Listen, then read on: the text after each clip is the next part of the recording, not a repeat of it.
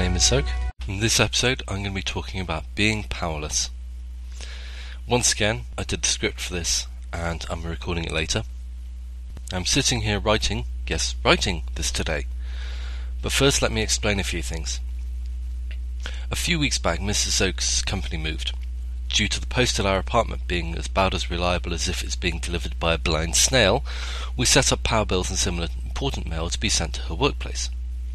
Last time in her old building, when she received her utility bill, she wrote a check and note about the change of address on there, although the mail was going to be forwarded anyway for a little while. The reason she writes a check and does not have a direct debit set up is the local power company does not allow you to pick when the bill was paid, so you have to make sure the money is in the account on the correct day. Anyway, so she moved to the new building, and when the power bill came, she paid it. Unfortunately, they'd not updated her address, and the mail forwarding had taken about three weeks to get there. The disconnect notices were also gone out to the old address, of course, and is presumably on her way to her new address. Her check arrived today. Unfortunately, it was also today that the power was shut off. So this is why I'm sat here writing this with an actual pen. Not that I can't write, I just generally don't. I can type much faster. The wife phoned and was told power will be restored today, so that presumably means by 5 pm, the end of the workday as the power guys presumably leave after about 5. It's gone 4 and the power is still off. I phoned the wife and she's contacted the power company again. Now they say it's going to be within 24 hours of after when she phoned. But anyway, as an aside, the last time with the power shut off, which was what caused her to change the mailing address anyway, I tried to phone and pay. However, I was told I could not actually pay because it was not my bill and I didn't know her social security number. I even said I did not know how much the bill was, which they rightly said they could not tell me, but I had a previous bill and I was going to pay that plus another 50 bucks, which should hopefully cover everything. But they still would not let me do that. So suffice it to say, I'm not that impressed with the power company. But having no other companies around to offer power, we don't really have any choice. But having no power reminded me how much we rely on it. No TV, no computer, no phone, well, cordless anyway. No refrigeration, no lights. Well, we have flashlights and candles, fortunately. I was tidying up a pile of clothes in the corner and figured I would vacuum under it, but it wasn't until I brought the vacuum in and plugged it in and tried to turn it on that I realised it, of course, requires power.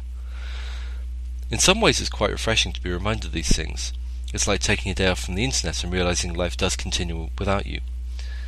Certain things do still work, of course. Water is gravity powered, so taps, toilets, and showers work. We have hot water from the gas powered boiler, but there's no air conditioning or oven. Both require electricity. I remember when I was a child, Christmas morning one day we had a power cut. Fortunately, my parents had a gas oven, so the turkey was not ruined. But it would have been interesting had we had an electric oven. It's quite fun not actually having power and being forced to do other things.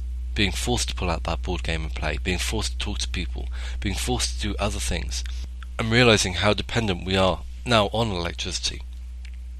Personally, whilst I do enjoy the internet, I can live without it for a while.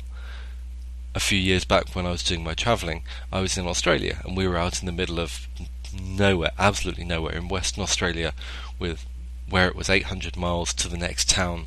There was no cell phone reception, not with our satellite phone or similar. And yet we survived. We found other things to do.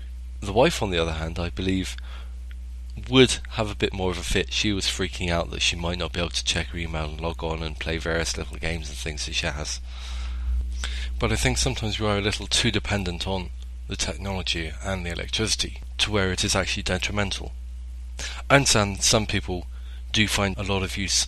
There's a guy I used to work with, and his wife, after giving birth to their children, had gone through the whole depression thing. Basically, you know, I can't go out of the house because I'm looking after the kids, which moved on to the I don't want to go out of the house, which then became I can't go out of the house. People might see me, and she was using the internet as a lifeline to actually talk to people and actually try and interact with people and get people to, to reinforce her thoughts so she might actually one day leave the house again.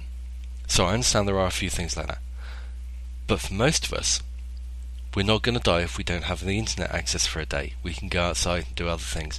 We can talk to people, we can play a board game, we can go out for a walk, we can look at the sunsets. There are some beautiful sunsets here in Nevada. They are fantastic. And sometimes it's just nice to walk outside, stop and watch. Now don't get me wrong, I really do enjoy the internet, and I don't think I could live without it. But I can go for small periods of time without it, and I think everyone should.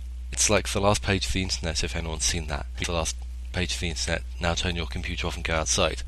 I think everyone should. We should go outside every now and then. Maybe not for a long period of time necessarily, but just doing it. So every now and then I don't log into IRC or I don't check my email. I'm trying to move away from that. We stop being this whole Pavlovian response of every three seconds bouncing around between email, IRC, and websites to see if anything's updated. Have I got anything new in my RSS feed? Have I got a new email? Have I got new this? Have I. Relax, chill, take a step away, forget about it for a bit. Go off, do something else for several hours, and then come back and worry about it.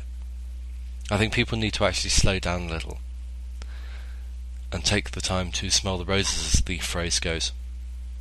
Anyway, I think I am rambling on a bit now and starting getting a bit philosophical and possibly even religious here. So, it may seem very odd for a tech podcast for me to say, don't use tech. But, just as an experiment, for one day, don't check the internet. Go out, do something. Doesn't have to be something groundbreaking. Go to a bar with a few friends. Go play a board game with your parents. Just try something a little different. And then come back and realize that the world did continue without you. And it's not so much that everything has to be done now, now, now. Things can wait, relax, slow down a little. And I think you will feel better for it. And that's it for this episode. Yes, I know it was a bit of a weird one. I was planning on doing something else actually, and uh, as I said, the power ended up being cut off, and it just made me reevaluate a few things, and I need, decided to do an episode about this.